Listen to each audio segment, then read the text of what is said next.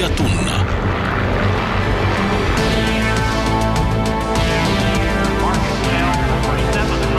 Dog Ventures.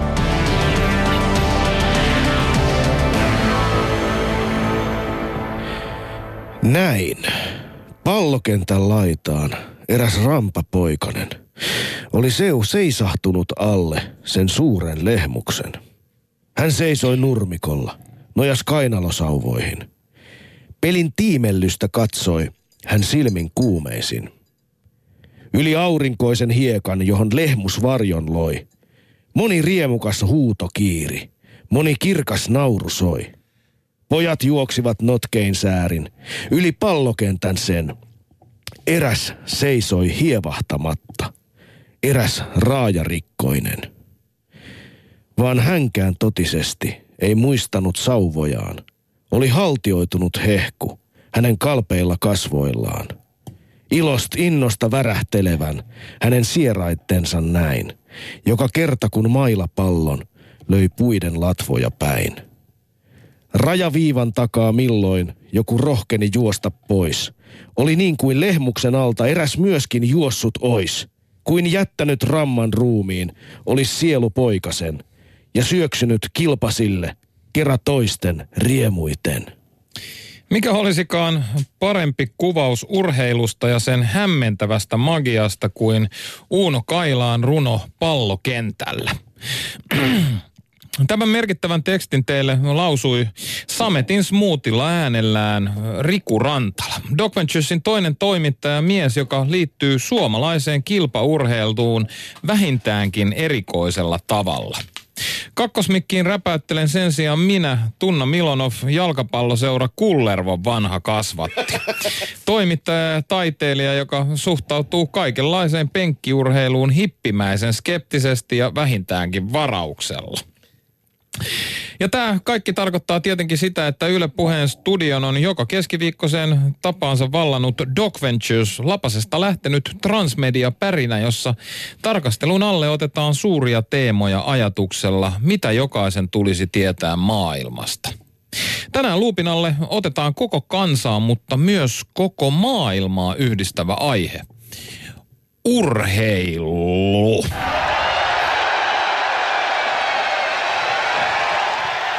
Kyllä, kyllä, kyllä. Ja tänään, tänään me keskitytään enemmänkin sen penkkiurheilun puolelle. Ja mikä onkaan mahtavampi fiilis, hyvät ihmiset, kuin istua siellä lätkämatsissa. Ympärillään tuhansia samalla tavalla tuntevia. Magassa on se akuutti kutkutus ja iholla poreilevat kylmät väreet. Edessä on äärimmäiseen tikkiin hiottuja ihmisyyden ihanteita, jotka luo jäällä taidetta. Taidetta, joka on parhaimmillaan jännittävämpää kuin paraskin Hollywood-draama. Siihen otetaan vielä se mukava hermoja rauhoittava bini ottelutauolla siemaistaan. Sitten otetaan merkitsevät katseet oman joukkueen paitaa kantaville. Joukkoon kuuluvuuden tunnetta, adrenaliinia, sen ihana kutina suonissa. Siitä nölli huulee ja takas penkille sittaamaan. Ja sitten ne maalieuforiat, jonka kaltaista hyvän olon tunnetta hyvät kuuntelijamme, ei saa mistään muusta. Mamma, mamma, mamma. Just näin, kyllä, kyllä. Ja, ja lopulta sitten se voitto, joka tuntuu aina tietenkin henkilökohtaiselta voitolta ehdottomasti myös. Ai, ai, ai, ai. Kyllä mä nyt mä voin sanoa teille, hyvät ihmiset, mä voisin vaihtaa sekunnilla millä hyvänsä voisin vaihtaa tämän Yle Puheen studion, missä tilanteessa tahansa olisinkin, niin höyryävän makkaranhajuiseen halliin ja siihen fiilikseen, kun tuntee todella elävänsä. Tunnistan ehdottomasti ton hienon kuvailun ja sen aiheuttamat fiilikset. Viimeksi koin vastaavanlaisen tunteen viime vuonna Barcelona kotistadionilla, kun Messi teki kolme maalia ja Barsa voitti Sevillan 5-1. Muistat varmasti tämän legendaarisen matsin, Riku. Kyllä, kyllä muistan. Ymmärsin kyllä silloin, mihin jengi urheilua yytsiessään koukahtaa. Jo se, että 100 000 ihmistä on samassa tilassa hurraamassa on äärimmäisen vaikuttavaa, mutta sitten se massiivinen yleisön laulaminen aiheutti mulle kyllä lähes uskonnollisen kokemuksen. Se oli, hyvät kuulijat, aivan käsittämätöntä kylmät väreet kulki pitkin selkärankaa ja mun oli todella vaikea olla purskahtamatta siis koko ajan itkuun. Se oli niin älytöntä. Ja siis todella maagista. Itse en siis todellakaan ole mikään penkkiurheilija, mutta toi jälkeen mä kyllä ymmärsin, mikä siinä penkkiurheilussa posseja viehättää. Pakko tähän kohtaan sanoa, että Tunna todella vaikuttu tässä kyseisessä Camp Noun tilanteessa, live-tilanteessa. Ja sitten vieressä, kun vanhat miehetkin lauloja huus, niin miten on näin hienoa, että mahtavat ja myöskin semmoista väkivallan ilmapiiriä. Mä suomensin vähän enemmän Espanjaa osaavana, että mitä ne huutaa, kun ne huus. Puta Sevilla, puta Sevilla. että huora Sevilla. Käänsin tunnalle, niin se hieman ehkä tätä. Mutta se kaikki voimakkaat tunteet kuuluvat, kuuluvat urheiluun. Tämän tarina tietysti opettaa meille. Meidän viime viikon Dog Ventures-jaksossa me puhuttiin jakautuneesta Suomesta ja tänään me kuitenkin keskitytään siihen, mikä meitä kaikkia voi yhdistää. Me illalla nähdään elokuva nimeltä Red Army. Se kertoo siis Neuvostoliiton legendaarista lätkämaajoukkueesta, hyvin murskaavan, kuuvat, murskaavan kuumottavasta jengistä, joka tunnettiin nimellä Punakone. Ja tässä vaiheessa muuten tiedoksi niille, joita lätkä tai urheilua ei kiinnosta pätkääkään, älkää, älkää hätään tykö, ei mitään ongelmaa, koska Red Army on loistava dokkari myös teille. Se ei kerro pelkästään urheilusta, vaan paljon muusta, muun muassa propagandasta ja suurvaltapolitiikasta ja urheilusta viihdeteollisuutena ja pienestä ihmisestä valtavan koneiston rattaissa. Kyllä, leffa, leffa on myös hämmentävän hieno kurkistus entiseen Neuvostoliittoon kannattaa tulla taajuuksille ysiltä. Illalla sitten Doc Venturesin jälkiliukkailla keskitytään pohtimaan snadisti enemmän sitä urheilun filosofiaa ja sitä, miksi urheilu on meille niin tärkeää ja ennen kaikkea, miksi sen seuraaminen on meille niin merkityksellistä. Täällä radiossa sen sijaan me keskitytään tänään itse urheilijoihin ja puhutaan siitä, miten Suomessa syntyy huippuurheilijoita ja onko täällä viime vuodet ehkä jopa valmennettu nuoria urheilijoita aivan väärin. Juu, hetken kuluttua tänne studioon on tulossa vieras, joka on tehnyt aiheesta laajan tutkimuksen. Hän on nuorisotutkija Mikko Piispa, jolta yhdessä Mikko Salasuo ja Helena Huudan kanssa ilmestynyt tänä vuonna kirja nimeltä Huippuurheilijan elämän kulku. Sen sijaan illalla äh, TV2 kello yhdeksältä Red Armia tulee Doc Venturesin klitsuun meidän kanssa yyteröitsemään kaksi merkittävää penkkiurheilijaa. Kirjailija Tuomas Kyrö, jolta on puolestaan hetki sitten ilmestynyt uusi, uusi urheilukirja-niminen teos. Ja toiseksi keskustelijaksi ollaan saatu toimittaja kirjailija Kaarina Hazard, joka on kirjoittanut muun muassa yhdessä Raimo Summasen kanssa kirjan Lätkä. Ja vielä muuten niille, jotka ei ohjelmakonseptiamme tunne, kerrottakoon, että kyseessä on kaikessa yksinkertaisuudessaan Suomen suuri leffakerho, jossa joka keskiviikko katsellaan maailman hienoimpia dokumenttielokuvia. Saattaa kuulostaa yksinkertaiselta idealta, mutta homma on karannut akuutihkosti hansikkaasta. Doc Venturesista on muodostunut kuin varkain kansaa aktivoiva monimedia pärinä, jossa tarkastelun alle otetaan suuria teemoja ajatuksella, mitä jokaisen tulisi tietää maailmasta. Kahdeksan universaalia teemaa, kahdeksan laatudokumenttia ja kahdeksan syventävää keskustelua. Ja joka keskiviikko startataan todellakin tämä paketti täältä Yle puheesta homma jatkuu sitten teemaan liittyvä laattudokkari ja sen esittelymuodossa TV2 ysiltä. Ja illan dokkaria seuraa vielä suora keskustelu, eli niin kutsutut jälkiliukkaat, jälkipuinti, jälkilöylyt, jonka jälkeen, jossa siis päivän teemaan syvennytään näiden asiantuntijavieraiden kanssa. Tänään siis mestolla Kaarina Hazard, Tuomas Kyrö ja hetken kuluttaa tänne Yle puheen taajuuksille saapuva tutkija Mikko Piispa. Lisättäkö muuten se, että yksi Doc Venturesin kantavista teemoista arvon kuuntelijamme on se, että keskusteluun osallistetta myös te kaikki kuuntelijat, arvoitetut kyylääjät. Joten laittakaa tänäänkin Twitter laulamaan ennen kaikkea tässä iltapäivällä. Osallistukaa Baminaan tutulla hashtagillä Docventures. Niin, me kysyttiin tällä viikolta, viikolla kansalta yhteisöllisen atk välityksellä, mikä on suurin suomalainen urheiluhetki. Miltä tulokset näyttää tällä hetkellä, Riku? Näin on. Äänestys on käynnissä osoitteessa yle.fi kautta Docventures. Ja tämän hetken kärki, ehkä hieman yllättäen, mutta toisaalta tuntien jalkapalloväen fanaattisuuden, niin ei mikään ihme. Ykkösenä on Gijonin, Gijonin ihme, eli tasapeli MM-karsinnassa Espanja vastaan 1-1. Mikä, mikä se on? No se on tapahtuma tässä ta- muutama vuosi sitten. Suomen maajoukkue kykeni tasapeliin. Espanjan huuhkajat kykenevät tasapeliin vieraissa Espanjaa vastaan. Sitten kakkosena on siis pohjoismaista historiaa tehnyt raviohjasta ja Jorma Kontio, hänen kymmenes tuhannes ravivoitto. Kertoo myös Suomesta jotain. Tämä. Tämä. täytyy sanoa, että mä en, Onko mä en mennyt- tunne näitä kumpaakaan tapahtumaa. Onko- Pitäisikö niiden olla jollain tavalla Onko Milonoffin punavihreässä kuplassa mennyt ohi tämä ravimerkkipaalu? Ja sitten kolmosena vasta on MM95. Mutta siellä siis top 15 muistaakseni äänestettävissä. Menkää osoitteeseen yle.fi kautta Doc Ventures ja ottakaa parhaat urheiluhetket itsellenne sieltä maailman jakoon. Niin onkohan surullinen suomalainen urheiluhetki sitten Kari-Pekka Kyrön lääkärilaukun jääminen Tikkurilan Shellille. Hyvät kuuntelijat, jos ette tienneet, niin kerron teille nyt sen, että Riku Rantala oli siis merkittävässä roolissa tämän tapahtuman käänteissä. Olet siis Riku tavallaan osa suomalaista urheiluhistoriaa. Pakko kysyä, miltä nyt tuntuu. No en osaa sanoa siihen, että kyllä mä kai oon osa tätä historiaa.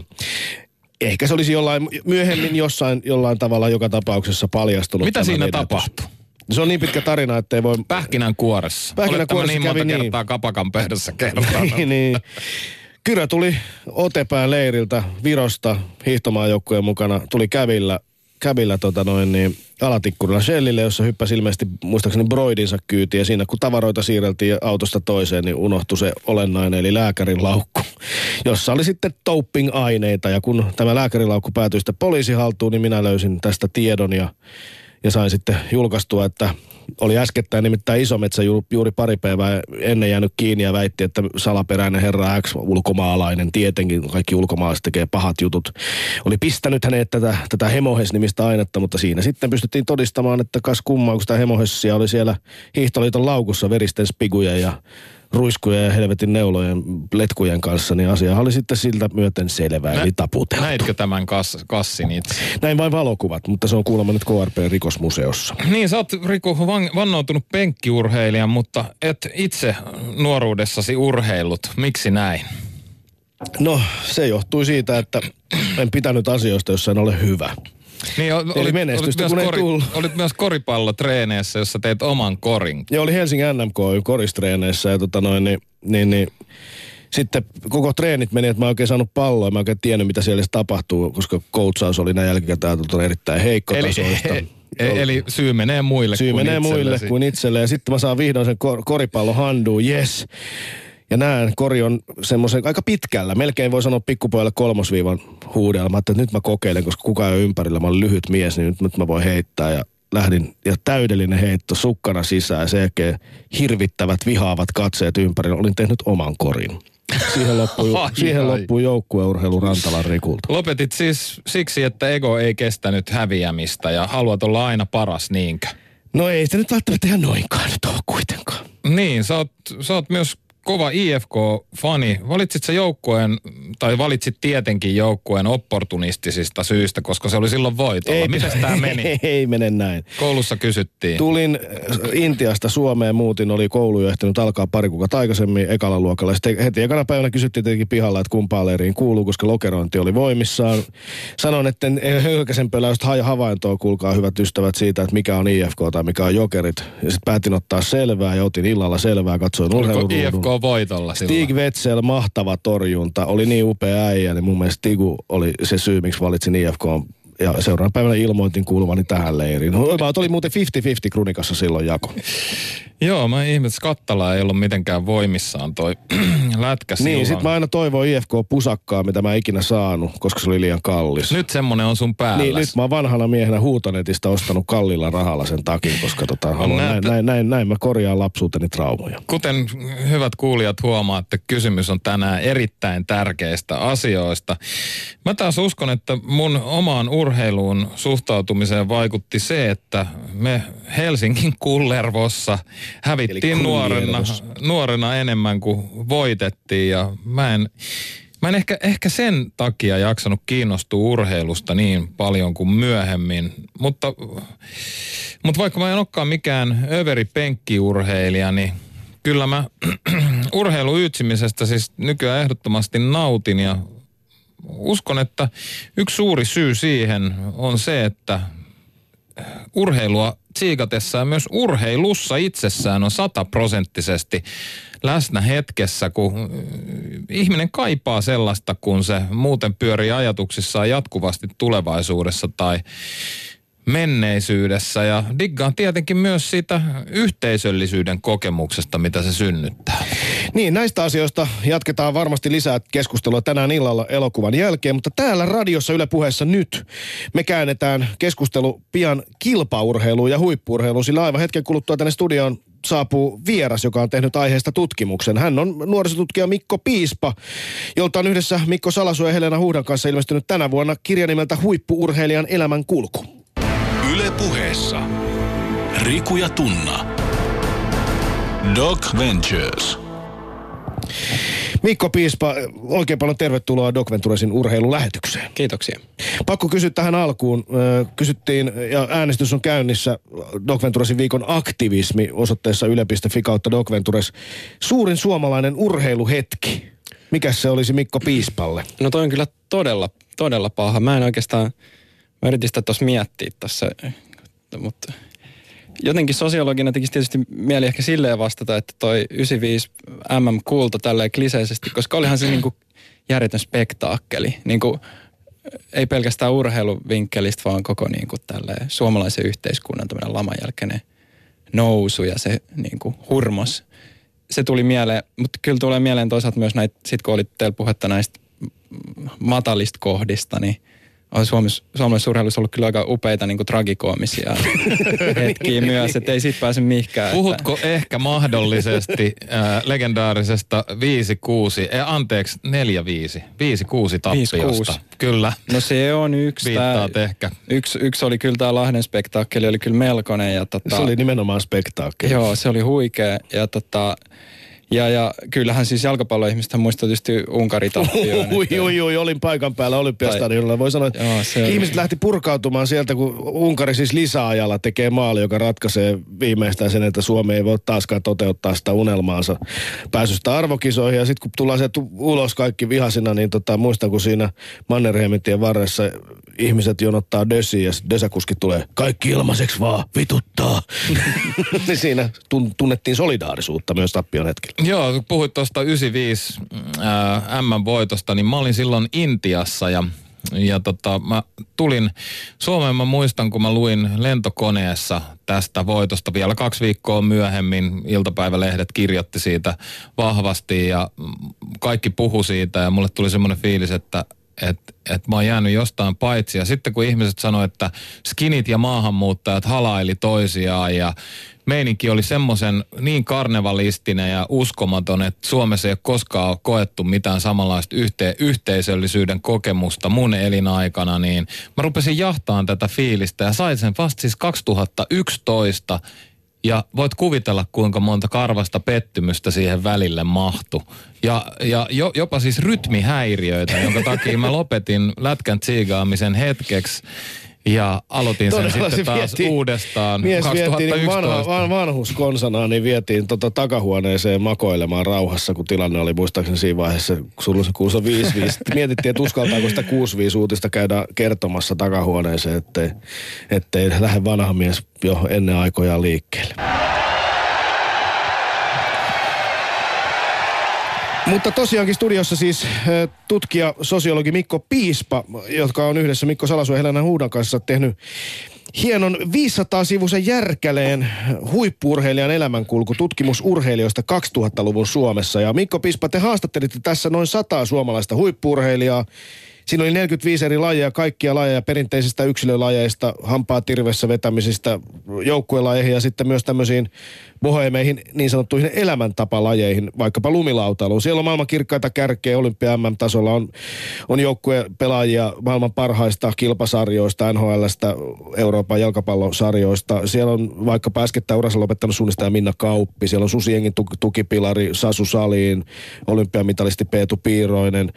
Ja tämän sadan kunnan huippurheilijan lisäksi haastattelitte pariakymmentä tämmöistä lupaavan ur- uransa keskeyttänyttä urheilijaa. Heidän joukossaan vaikkapa itse, itse huomasin pani merkiksi, että HJKssa komeetan lailla nousee Johannes Westöön, joka lopetti muistaakseni reissaa. Hän lähti reissaamaan. En tiedä, mm-hmm. onko se syy lopettamiseen, mutta ainakin seuraus. Mies lähti kiertämään maailmaa, mikä tietenkään ei ole ollenkaan huono ratkaisu se. Mutta Mikko Piispa, te tutkitte nimenomaan 2000-luvun Suomea ja urheilua, huippurheilua täällä. Miten suomalainen urheilu on muuttunut viime vuosina? No, jos ajatellaan ihan sieltä niin kuin perustasolta liikunnasta ja urheilusta, niin kyllähän viimeisen 20 vuoden aikana on ollut voimakas tämmöinen kehitys, että, että ihan niin kuin lasten ja nuorten urheilussa on lähetty tekemään asioita niin sanotusti ää, ammattimaisemmin tai tosissaan, mutta sitten se on itse asiassa johtanut monelta tapaa jopa huippuurheilun kannalta huonoisi, huonoihin tota, kehityskulkuihin, että niin kuin, harrastusmaksut on kasvanut, kun pitää olla ammattivalmentajat ja sitä kautta monipuolisuus kärsii, kun lapset pakotetaan liian aikaisin keskittyy, keskittyy niin kuin yhteen lajiin ja tämmöistä. Et, et jos sieltä ajatellaan, niin tämmöinen kehitys on kyllä havaittavissa ja, tota, ja se, on, se on aika monella tapaa ollut niin kuin ongelmallinen, mikä me huomattiin tässä tutkimuksessa hyvin. Että. Eli, eli tässä on, mennäänpä noihin syvemmälti myöhemmin. Sitä ennen haluan vielä kysyä, että onko urheilulla huippurheilu tulevaisuutta edes nyky-Suomessa? Monet suhtautuu nuoriin suomalaisiin pullamössö sukupolvena ja sellaisina, jotka eivät millään tavalla enää viitsi. Siellä pleikkarit kiinnostavat ja itsekin olen vanhana setänä tehnyt tuolla Itä-Helsingin liikuntamyllyssä havainnon, että näyttää maahanmuuttajia nuoria kiinnostavan enemmän liikunta – itse siellä läskinä pompin ja, ja sitten tota, eipä enää yleisurheilijoita juuri näy. On totta kai joitakin, mutta että kyllä ne harrastajamäärät vaikuttaa aika pieniltä. Onko Suomi muuttunut sellaiseksi, että täällä ei enää urheilla? No kyllähän täällä nyt urheillaan ja, ja tota, kyllähän lapset ja nuoret liikkuu niin kuin pitkälle sinne tota, teiniään, äh, hmm, sanotaan nyt 12-13 ikävuoteen asti tyypillisesti liikutaan paljon, mutta onhan se totta, että niin kuin, kyllä nämä uudet teknologiat sun muut kilpailee hirveästi tota, lasten ja nuorten niin kuin ajanvietossa urheilun kanssa. Ja tota, kyllähän se siinä näkyy ja se näkyy varsinkin sitten teiniä, teiniässä sitten ja siinä pitemmälle kun mennään ja ö, niin kuin teiniän puolivälin jälkeen varsinkin näin, mutta tota, ö, en mä tiedä se, ei siinä niin kuin sinänsä, tähän on ollut esimerkiksi erittäin hyvä tämä ajatus, että tunti liikuntaa koulupäivään, että, että kyllä niin kuin lapset ja nuoret voidaan saada tietysti liikkumaan ja liikunnan määrää kasvatettuakin, mutta, tota, mutta tässä ollaan tietysti nyt kyllä todella iso haasteidenkin edes siinä, että mitä nyt sitten lähivuosina tehdään esimerkiksi politiikan tasolla. Mutta jotenkin jollain tavalla tuntuu siltä, että tota, näin kun ajattelee tota aikaisempaa kiekkoa ja sitten, sitten näitä tota, esimerkiksi Granlundin ilmaveiviä, niin tuntuu siltä, että sitä mailaa ei puristeta enää samaan tapaan kuin ennen. Siihen on tullut jonkinlainen kepeys vai näyttääkö se vaan tämmöisen vanhan miehen silmissä semmoiselta? Voihan se olla ja kyllähän sitten monella tapaa niin kuin, on se hyvä juttu, että katsoo näitä tiettyjä lajeja, joissa niin kuin suomalaiset pärjää nykyään, niin kuin vaikka lumilautailu, niin siihen kuuluu olennaisena semmoinen rentous. Ja tota, äm, se voi olla sellainen tapa, jolla niin kuin hyvinkin kannattaisi niin kuin, tai miettiä sitä, että olisiko se se oikea tapa just jolla Suomessa suomalaiset nuoret saadaan liikkumaan. Niin, niin mä, mä jotenkin kelaan tähän, tähän vielä tätä kahden tai oikeastaan yhden suurvallan vieressä olemista ja sitten jos ajatellaan historiaa, ruotsalaiset ja venäläiset on alistaneet meitä vuosisatojen ajan, niin onko meillä vähän tämmöinen niin että me ei uska, uskalleta, musta jotenkin tuntuu, että me ei uskalleta voittaa ja sen takia meillä menee aina pupu pöksyyn niillä viimeisillä minuuteilla. Sen takia mäkin joudun venaa vuoteen 2011, kunnes ne oli unohdettu tämän nuorison toimesta ne vanhat ajat. Voiko olla näin? Miltä kuulostaa sosiologista? Niin, eihän tästä, on kuin pari viikkoa, kun taas, taas tehtiin loppumetreillä Suomen, Suomelle maali futiksessakin. Niin, en tiedä. Tota, kyllähän sellaista varmaan on niin kuin, onhan historiassa näitä monia tämmöisiä tuloksia, jotka tämmöistä väitettä kyllä hyvinkin tukisi, mutta toisaalta mä kyllä usein myös muistutan sitä, että et, et niin kun puhutaan, että suomalaiset ei, ei pärjää huippuurheilussa niin hyvin kuin aikaisemmin, niin onko se loppujen lopuksi sitten kuitenkin niin, että ne, ei va, ne on vaan sellaisia lajeja, joissa niin kuin suomalaiset tykkäisivät, että pärjätään, on totuttu, että pärjätään. Ja esimerkiksi jo olympia, olympiamitaleja määrää katsotaan usein ja sehän ei ole niin kuin ollut häppöinen tässä, tässä viimeisten parinkymmenen vuoden aikana, mutta tota, Mutta sitten toisaalta Suomi pärjää sellaisissa lajeissa, joissa ei ole aiemmin pärjätty ehkä kuitenkaan. Että et, et Suomessa on ollut tämmöinen tämmöinen niin ajatus, että tuetaan kaikkia lajeja tasapuolisesti ja, ja, ja ää, kaikille lajeille riittää harrastajia ja urheilijoita ja, ja, ja, ja ei ole panostettu tiettyihin semmoisiin lajeihin, joissa toivottaisiin menestystä. Ehkä se on, siinä on, voi myös miettiä, onko siinä semmoinen näkökulma harha, että suomalaiset itse asiassa pärjää monissa lajeissa, jotka sitten vähän on siellä sen perinteisen tutkan ulkopuolella. Tämä voi hyvin olla, kun mä kysyin sulta Mikko Piispa tutkija, että tota, että äh, onks mikä, mikä on muuttunut Suomen urheilussa, niin eikö se ainakin ole muuttunut, että joukkuelajeet on suositumpia kuin ennen? Ja mistä se johtuu? Mistä se kertoo? No kyllä, se siltä vaikuttaa. Ja, siis yksi, yksi syy varmaan on, niin kuin, jos ajatellaan ihan tälleen, mitä tässä tutkimuksessakin ö, pyritään niin kuin, tekemään, että yhdistetään tavallaan, että katsotaan sitä niin kuin kasvuympäristöä, mistä muutos tai missä nämä nuoret on kasvanut ja mistä muutokset on tapahtunut, niin kyllähän kaupungistuminen on Suomessa sellainen juttu, joka on varmaan ajanut sitten pelannut niin kuin ikään kuin joukkuelajeille suhteessa sitten vaikka perinteisiin yksilölajeihin, että kun muutetaan pik- pikkupitäjästä tota kaupunkiin, niin, niin, niin kyllä se jalkapallo on loogisempi vaihtoehto siellä pihan kaveriporukoissa kuin hiihto. Kyllä, kyllä. Tietysti itse tämä mun omakin äh, alati selille nivoutuva henkilöhistoria muuten tuohon urheilijoiden menestymättömyyteen liittyen, niin kyllä nyt esimerkiksi maastohiihdossa niin ei, ei mun tarvi miettiä kovinkaan monta eri syytä siihen, miksi Suomi ei ole pärjännyt viime aikoina ja miksi tietyt maat pärjää vuodesta toiseen. Mutta ei mennä siihen sen syvemmälle. Nyt puhutaan, puhutaan kilpaurheilusta ja huippuurheilusta. Mikko Piispa, teidän, teidän hieno tutkimus, järkelemäinen tutkimus huippuurheilun elämänkulusta, jossa haastattelitte tosiaan valtavaa joukkoa huippuurheilijoita, menestyneitä maailmanluokan tekijöitä Suomesta, niin teidän yksi havainto, minkä jo tuossa ohimennen mainitsit, oli se, että, että tutkimus, teidän tulokset osoitti, että ei kannattaisi keskittyä liian nuorena yhteen lajiin.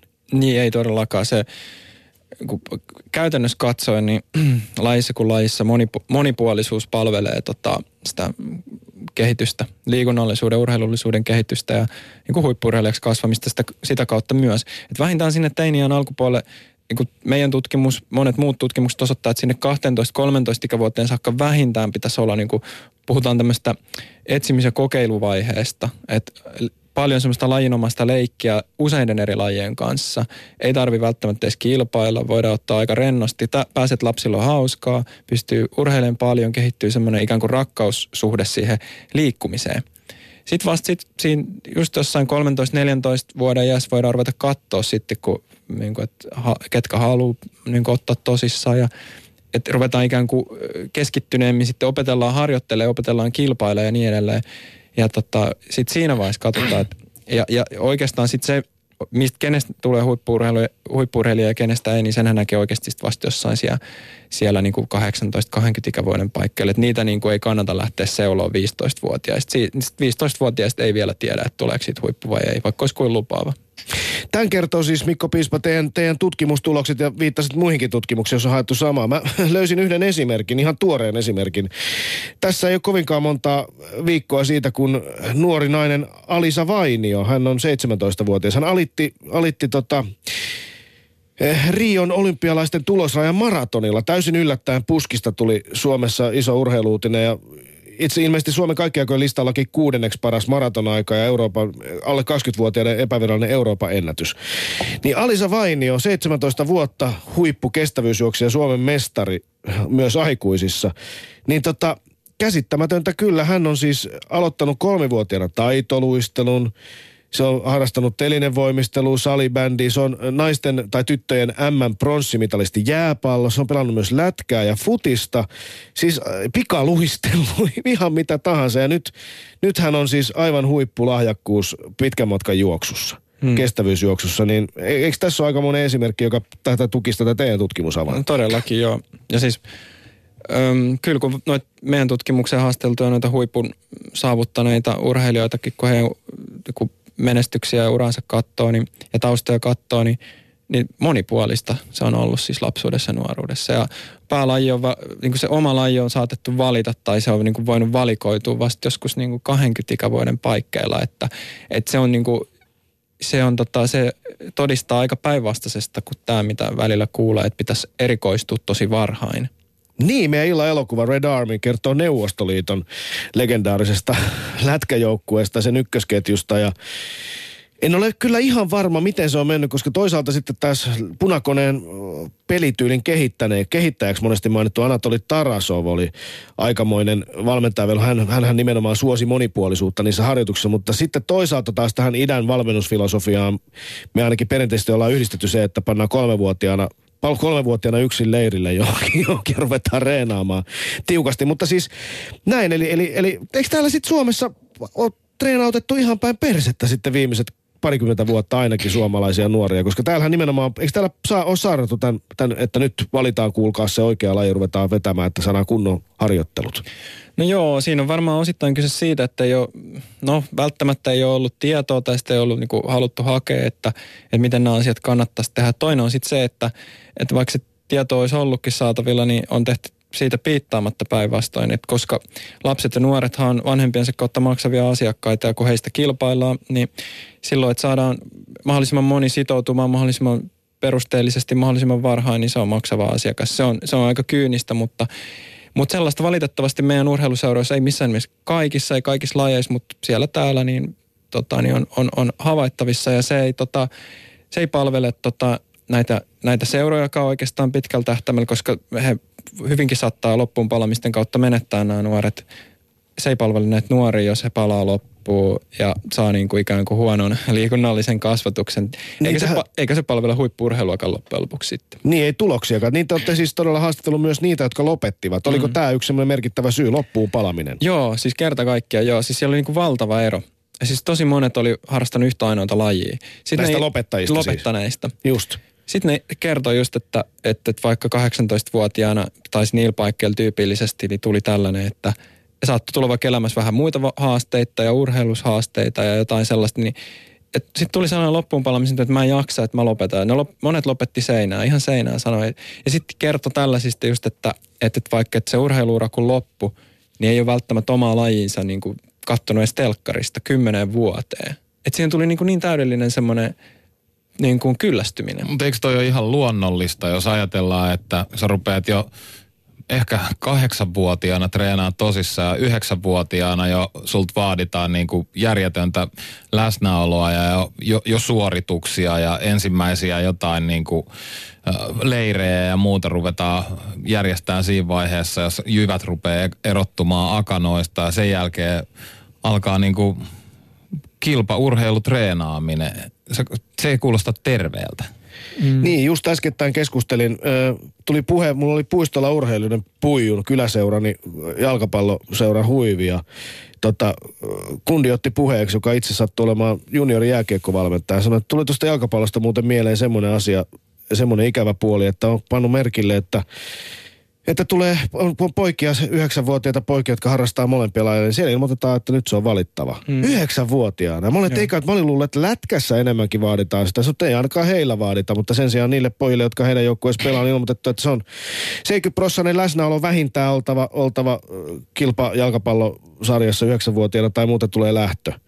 Eli valit, valitkaa. Ja siellä on moni lopettanut jalkapallon sen takia, eli tässä ei nyt varmastikaan taas kenenkään etu ajeta, vai mitä sanot tähän tutkija Mikko, Piis, Mikko Piispa? Joo, näin just. Ja siis jalkapallo ja jääkiekko on varmaan niin kuin hyvin sellainen tota, tyypillinen tota, kilpa, kaksikko tässä, että kilpailee harrastajista ja sitten sit siinä on se ongelma, että just kun on tätä, että pakotetaan liian nuorena valitsee jompikumpi, niin pitkässä juoksussa molemmat lajit häviää koska kun ne erikoistuu, ne lapset liian aikaisin, ne kyllästyy liian aikaisin ja lopulta ne ei valitse kumpaa kavana lopettaa sivaksi 13 vanhana toteaa, että, että nyt täytyy oikeasti tehdä muutakin kuin pelata tätä yhtä lajia vaan koko ajan. Tänään siis Doc Venturesissa, Doc Venturesissa teemana urheilu. Yle puheessa Riku ja Tunna. Doc Ventures. Näin, täällä vieraanamme tutkija Mikko Piispa, mies, joka on yhdessä Mikko Salasu ja Helena Huudan kanssa tänä vuonna ilmestyneen huippuurheilijan elämänkulkua koskevan tutkimuksen takana. Puhuttiin tuosta kilpailullisuudesta. Öö, mulla on semmoinen käsitys, mä en tiedä tätä tarkkaan, mulla on semmoinen käsitys, että esimerkiksi muissa Pohjoismaissa, Suomessa, tai siis Ruotsissa ja Norjassa ei, ei kilpailla niin paljon lapsi, nuori, nuorisourheilussa kuin täällä Suomessa. Pitääkö tämä paikkansa, Mikko Piispa? No ainakin Norjassa on semmoinen tota, ihan lainsäädännöllä rajoitettu lasten, lasten ja nuorten kilpaurheilua. Jos mä nyt oikein muistan, niin siinä kymmenvuotiailla tota, kymmenvuotiaalta on niin kuin kilpailutoiminta käytännössä kielletty kokonaan. Eli tota, se merkkaa sitä, että sitten tämmöisiä, tämmöisistä varhaisen erikoistumisen lajeista kuin vaikka taitoluistelu, niin huipputaitoluistelijoita Norjasta ei, ei sitten juurikaan tuu, mutta sitten taas toisissa lajeissa, niin kuin joku hiihto, joka on tämmöinen hitaamman kehittymisen laji, niin kaikki tietää, mm, kuinka hyvin hi- hiihtäjiä Norjasta tulee. Ja, ja monissa muissa lajeissa niin kuin sama juttu, että, tota, että, että ö, ei se ainakaan niin kuin huonolta vaikuta se Norjan systeemi missään nimessä. Niin ja Ruotsista kuulemani esimerkin mukaan esimerkiksi jääkiekossa ja jalkapallossa, niin todellinen otsarypyssä kilpailun aloitetaan vasta teiniässä. Ja kun mietitään Ruotsin palloilumenestystä, toki siihen historiakin vaikuttaa, mutta ja se, että siellä on ollut vauraampaa ja enemmän jäähalleja ja varmasti paremmat nurtsikentät ja bla bla bla. Mutta kyllä se mun mielestä aika mielenkiintoista on, että nykytilanteessakin niin kymmeniä NHL-tason pelaajia tulee vuodessa Ruotsista, kun täältä tulee muutama hassu. Ja täällä kuitenkin on sitä lajiharjoittelua, vedetään yhtä lajia jo niin kuin tässä esimerkki kertoi, niin aika hyvin nuoresta asti. Mm. Jostain syystä tuntuu, että toi kertoo jotenkin enemmän myös lasten vanhemmista se, että, että äh, ruvetaan treenauttamaan jo todella nuorena. Kertooko se myös jotain ehkä semmosesta, että itse ei ole saanut toteutettua jotain, jotain omaa haavettaan nuoruudessa urheilussa? No sehän on se pahamaineinen ja varmasti sitä tapahtuu ja, ja, tota, ja, ja itsekin vaikka jos tuolla Helsinki Kapissa käy kentällä katsoa matseja, niin tota välillä pahaa tekee, kun tota, millaista huutoa siellä sitten pikku pieniä tota, pienille lapsille siellä huudetaan ja neuvotaan tota kaikenlaista ja sätitään, kun tulee epäonnistumisia. Sehän on niin kuin ihan tota, katastrofaalista, katastrofaalinen tapa kaikin puoli. Tota, Näkyykö tämä siinä niissä teidän lopettaneissa urheilijoissa, kun te haastattelitte heitä, niin näkyykö tässä tai puhu, puhuuko nämä urheilijat tästä omasta vanhempiensa suhteesta asiaan? No ei itse asiassa si- niissä. Mä veikkaan, että siinä on vähän sitä sitten, että että ne on kuitenkin aika pitkälle päässeet. Että, niin, niin ne oli hyvin lupaavia jo aika korkealla. Siellä, joo, että niin vanhemmat, kun ne lähtee tappaa niin lastensa intoa, niin kyllä se, se kuolee jo paljon aikaisemmin sitten. Nämä oli kuitenkin päässyt niin sinne huipun kynnykselle. Jotkut jopa vähän sille toiselle alalla siitä ylittäkin. Että, et, et, et, mutta et jos vanhemmat tällä lähtee sitä tappaan sitä haluaa, niin se, se, se voi kuolla tosi aikaisin. Ja, ja, tota, ja, ja mehän ei tiedetä siis, mehän kerta kaikkiaan tiedetä, kuinka paljon tällaista tota, kuinka paljon näitä sitten on Suomessa. Ja, jotka niin kuin vanhemmat ja usein valmentajia ja seuroja, niin kuin siinä on tietyllä tavalla noidankehä, että vanhemmat vaatii, että pitää, pitää olla, olla totisempaa ja seurat on valmiit sitä tarjoamaan ja sitten sit tulee tämmöinen noidankehä, jossa mennään tavallaan tehdä vääriä asioita yhä nuoremmalla iällä. Niin, tänään jututtamani äh, Junnujen jääkiekkokoutsi sanoi, että heillä on tapahtunut liitossa tai, tai liitossa ainakin on tullut selkeästi semmoinen, että sitä kilpailullisuutta ei painoteta. Mutta sitten siellä on edelleen kuitenkin nimenomaan hän sanoi vanhempia ja, ja myös osa valmentajista, jolle se on niin iso asia, että se, tota, että se tunkeutuu läpi. Ja jopa sellaisia vanhempia, kuulin esimerkki, jossa tota, oli ilmoitettu, että jos ei poika mahdu tähän joukkueeseen, jokerijoukkueeseen, niin ei muuten pelaa mikään muu paita päällä enää ikinä. Hmm. Että se on kyllä, tämä on tietysti ääriesimerkkejä, mutta kyllä se urheilu voi sokaista myös, myös, myös sen urheilijan läheisen, eli vanhemman mm. aika pahasti. Kyllä. Pienen, pienten lasten tai poikien vanhempana mua kuumottaa myös se, että kuinka kalliita nuo harrastukset on. Eikö se ollut näin, että lätkän harrastaminen tulee bungaan joku 70 tonnia sen lapsuuden aikana? Niin, 10 vuotta. Tämmöinen yksi tilasto nähtiin, että 70 tonnia 10 vuoden aikana. Ja itse asiassa kysyin tätäkin tältä, tältä Junnu Coachilta, ja hän sanoi, että joo, että tässä on kyllä vaihtoehtoja, että, että jos pelaa ihan harrastetasolla, niin kohtuullisillakin kustannuksilla voi selvitä muistaakseni sanankun, sanankuntaa euroa kuussa ja sitten sen lisäksi voi saada aika halvallakin käytettynä varusteita. Mutta että tietysti jos miettii vähävaraisia yksinhuoltajia ja vastaavia, niin kyllä se 100, 100 euroa kuussakin on se aika helkkarillinen, jos mm. on käteenjäävistä tuloista ja alkaa olla aika monta prosenttia. Kyllä. Mitä te olette tässä tutkimuksessa havainnut tästä, tästä harrastusten kalleusasiasta, asiasta, Mikko Piispa? No meillähän tietysti nämä haastateltavat on ollut sellaisia, jotka on, niin kuin, joilla on ollut varaa. Tai siis joiden vanhemmilla on ollut varaa, se mitä se silloin, sillä, siinä aikana on vaatinut kun nämä, nämä on kasvanut. Mehän, meillä on tavallaan, tavallaan tämmöistä käänteistä tietoa sitten tai muiden tutkimusten, muiden tutkimusten kautta, että kyllähän se kal, tota, harrastusten ää, noussut hinta, niin no yksinkertaisesti Suome, Suomessa tota, väestöltä aika pienessä maassa, sehän kaventaa jo sitä niin kuin pohjaa. Se kaventaa sitä harrastajien määrää ja siinä, siinä jo niin kuin, just niin kuin totesit, niin vähävaraisten perheiden niin lapsia menetetään ihan varmasti sitä kautta. Niin jos me mietitään suomalaisia monia urheilusankareita ihan historiasta tähänkin päivään asti, niin siellä saattaisi aika moni sankari olla jää, joka nykyään ei enää pääsisi mukaan. Ihan siitä yksinkertaisesta syystä, että ei ole varaa. Kyllä, ihan varmasti näin. Hei, studion puhelin soi ja meidän on vastattava siihen, jottei rele kuumene. Meitä uskaltanee häiritä poliittinen kirjeenvaihtajamme tohtori Lahdenmäki. Halo, halo, kuuluuko? No halo, halo. No niin, me mennäänkin suoraan päivän teemaan. Onko jopa niin, että vähän verisyyttäsi vihaat urheilua, tohtori? Öö, joo, kiitos, kiitos kysymästä Tuomas.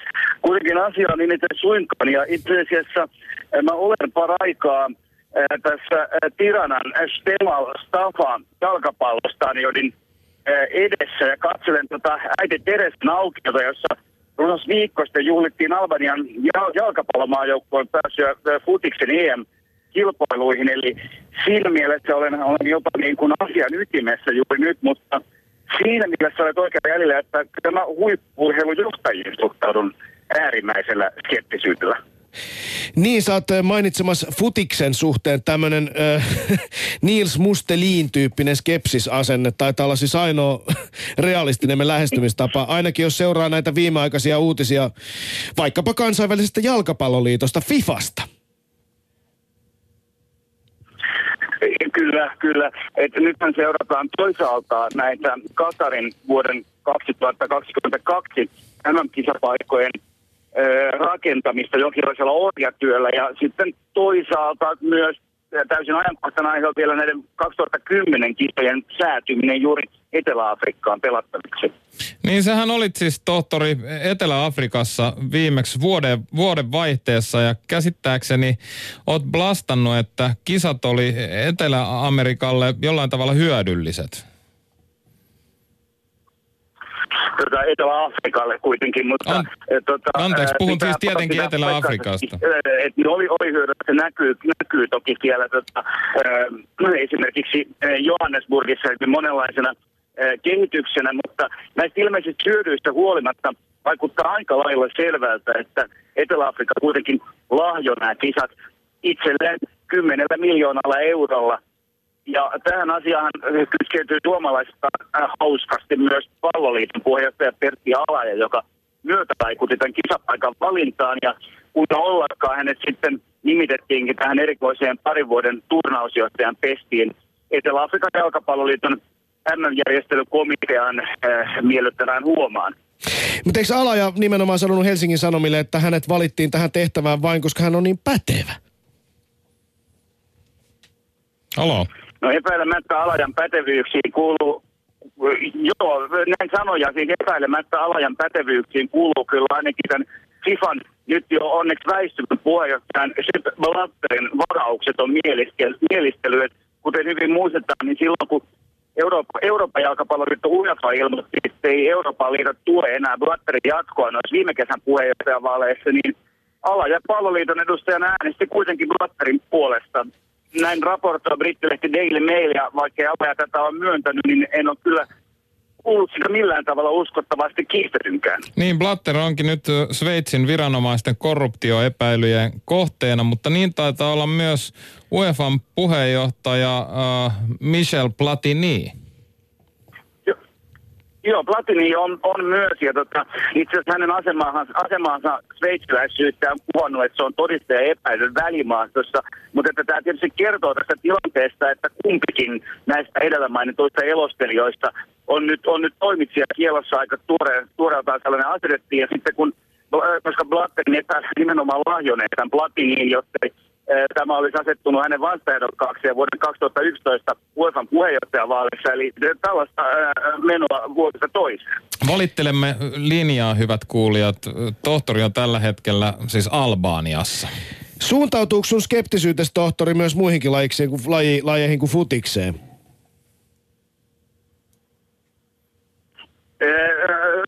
suhtautuu, su, suhtautuu muuten myös kaikenlaiseen eh, tiedustelu, ja tänne kuuluu kyllä ihan hyvin, mutta ehkä Albaniasta ei pidä sitten saada tietoa sinne niin kirkkaasti. Mutta eh, on ihan totta, että tällaisia samanlaisia ongelmia tosiaan on myös esimerkiksi kansainvälisessä olympiakomiteassa. Ja suurin ongelma, suuri ongelma on se, että miten tällaisia elimiä ylipäänsä valitaan jäseniä, eli ne täydentää, täydentää yleensä itse itseään. Ja tota, itse asiassa, jos tässä nyt yrittää sitä rakentavaa oikein hakemalla hakea, niin tämä koko toiminta ne pitää saada läpinäkyväksi. Ja, ja seuraava askel äh, voisikin olla se, että esimerkiksi FIFAn hallituksessa näiden kausien määrää pitää rajoittaa, että minkä ajan nämä herrat voivat siellä istua. Ja, ja sitten voisi pohtia, että pitäisikö esimerkiksi MM-kisojen järjestäjät päästä yleiskokouksessa, jotta tällaisista, äh, tällaisista lahjuksista voitaisiin voitais päästä eroon. Kiitos äh, Doc Venturesin poliittinen kirjeenvaihtaja tohtori Ari Lahdemäki suoraan Tiranasta Albaniasta. Yle puheessa. Riku ja Tunna. Doc Ventures. Vielä kello kahteen saakka Doc Ventures teemana urheilu kohti illan Red Army-elokuva kompleksia ja keskustelukompleksia, jossa mukana Kaarina Hazard ja Tuomas Kyrö, kirjailijat sekä tutkija, joka nyt täällä myös Yle puheessa iltapäivällä, Mikko Piispa.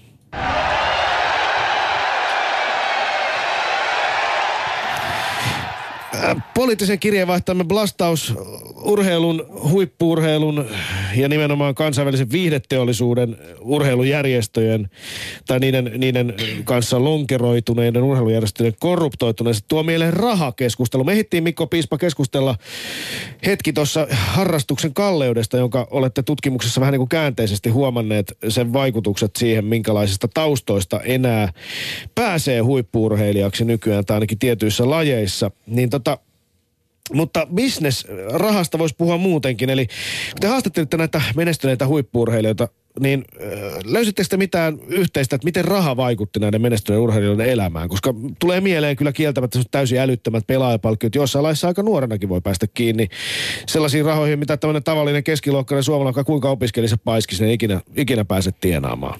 No kyllä se suomalaisilla huippuurheilijoilla taitaa olla niin päin, että tota, ne ei koskaan äh, näe, tai no sanotaan, hu, suomalaisten huippuurheilijoiden kanssa semmoinen niin suuri enemmistö ei, ei tota, urheiluuransa aikana näe semmoisia summia, mitä keskiverto suomalainen tienaa palkkatyössään. Että tota, niin, se on niin päin. Kyllä, just näin päin, että siellä on apuraha, yksilölajeissa apurahaurheilijoita kotimaan palvelusharjoissa pela, aika pienillä palkoilla oikeastaan kiekkoa lukuun ottamatta ja et, et se, se on ihan jäävuoren huippu ainoastaan, jotka tienaa niinku semmoisia summia, joista on vielä uran jälkeen ilo. Että tota, et, et, kyllä se on enemmänkin se on niin, että Suomessa huippuurheilijaksi ryhtyminen tai päätös pyrkii huippuurheilijaksi, niin on taloudellinen riski nuorelle.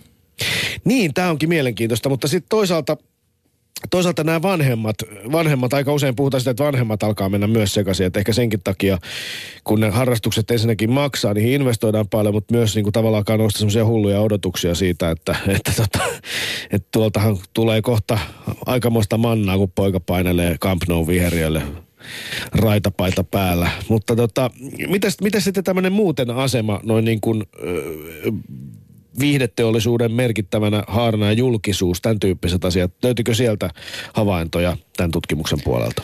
On aika vähän itse asiassa. Nämä puhuu tota meidän, meidän, tietysti meidän näkökulmakin oli niinku huippurheilijan elämänkulku, että he puhuu niinku omasta elämänkulusta ja kasvusta ja tämmöisestä, että ei ehkä sillä lailla semmoisesta, että, että tässä ollaan niinku viihde, viihde, tota, urheiluviihdeteollisuuden niinku työhevosia tai mitään tämän tyyppistä. Tosi vähän itse asiassa sellaista, että, että enemmän sitten kertoo niistä kokemuksista, että millaisia fiiliksiä urheilusta vaikka saa ja tällainen, mutta – ei, ei, ei, ei kyllä oikein tuommoista näkökulmaa sieltä noussut.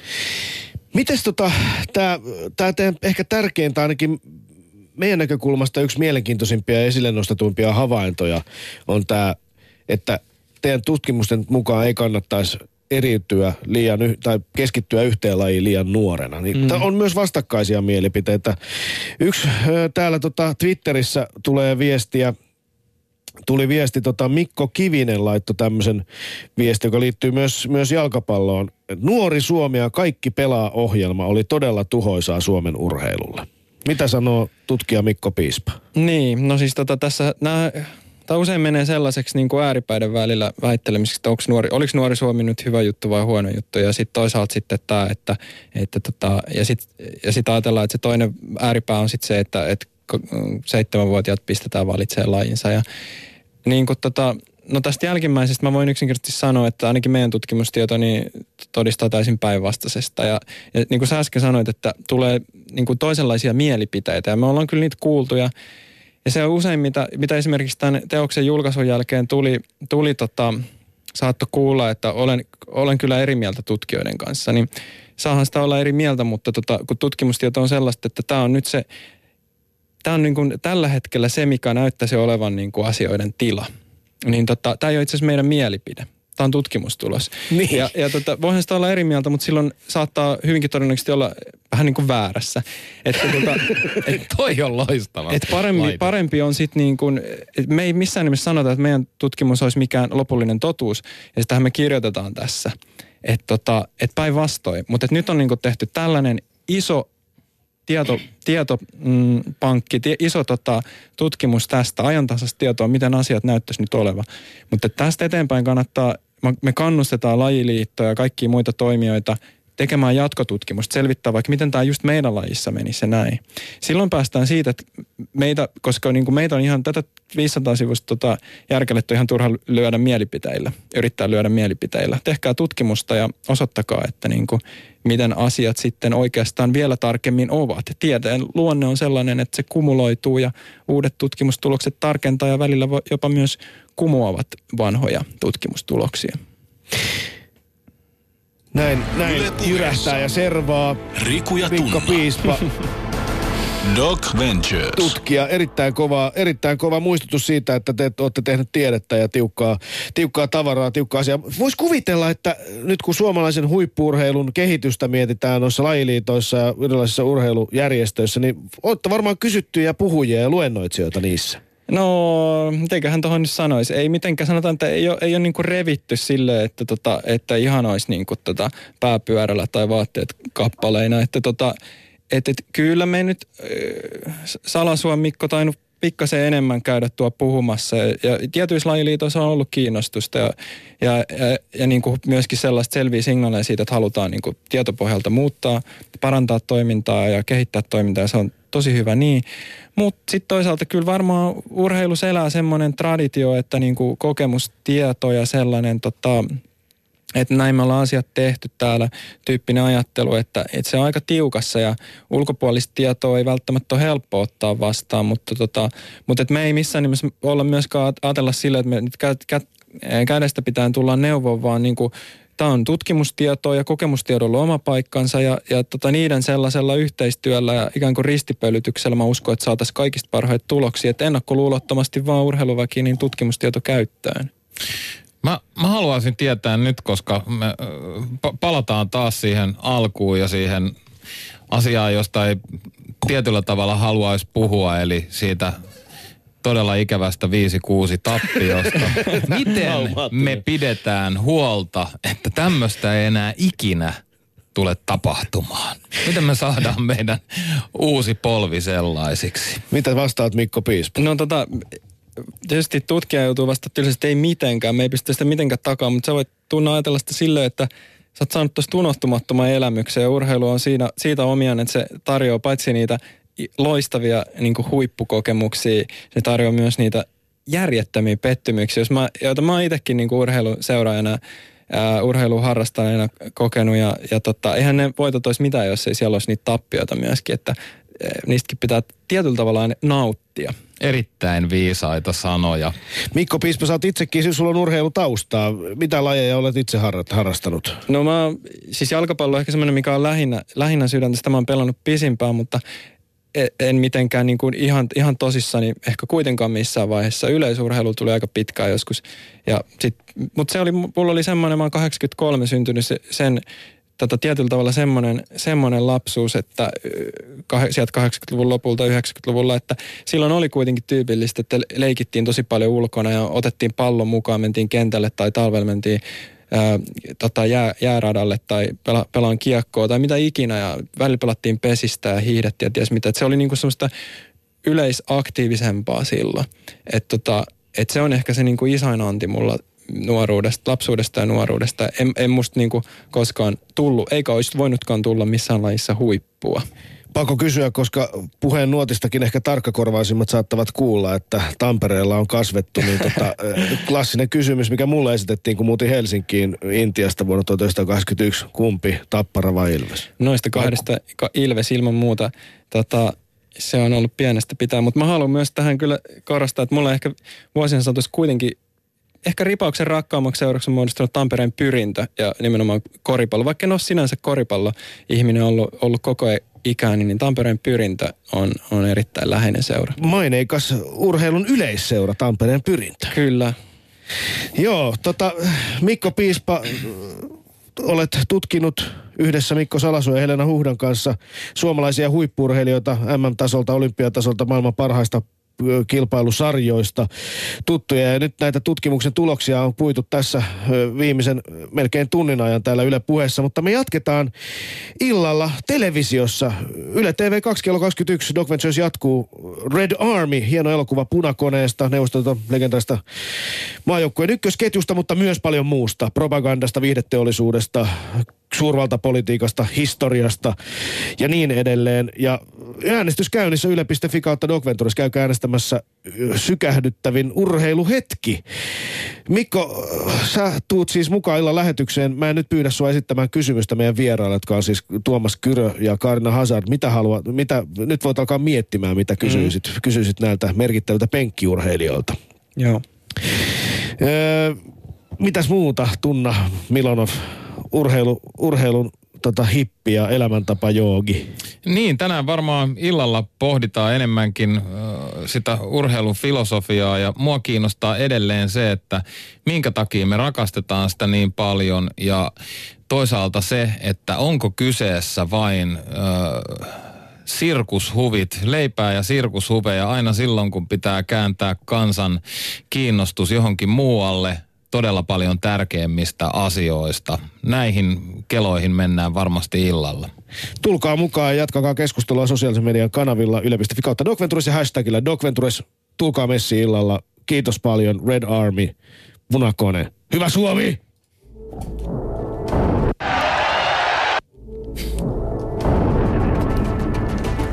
Yle puheessa. Keskiviikkoisin kello 13. Riku ja Tunna.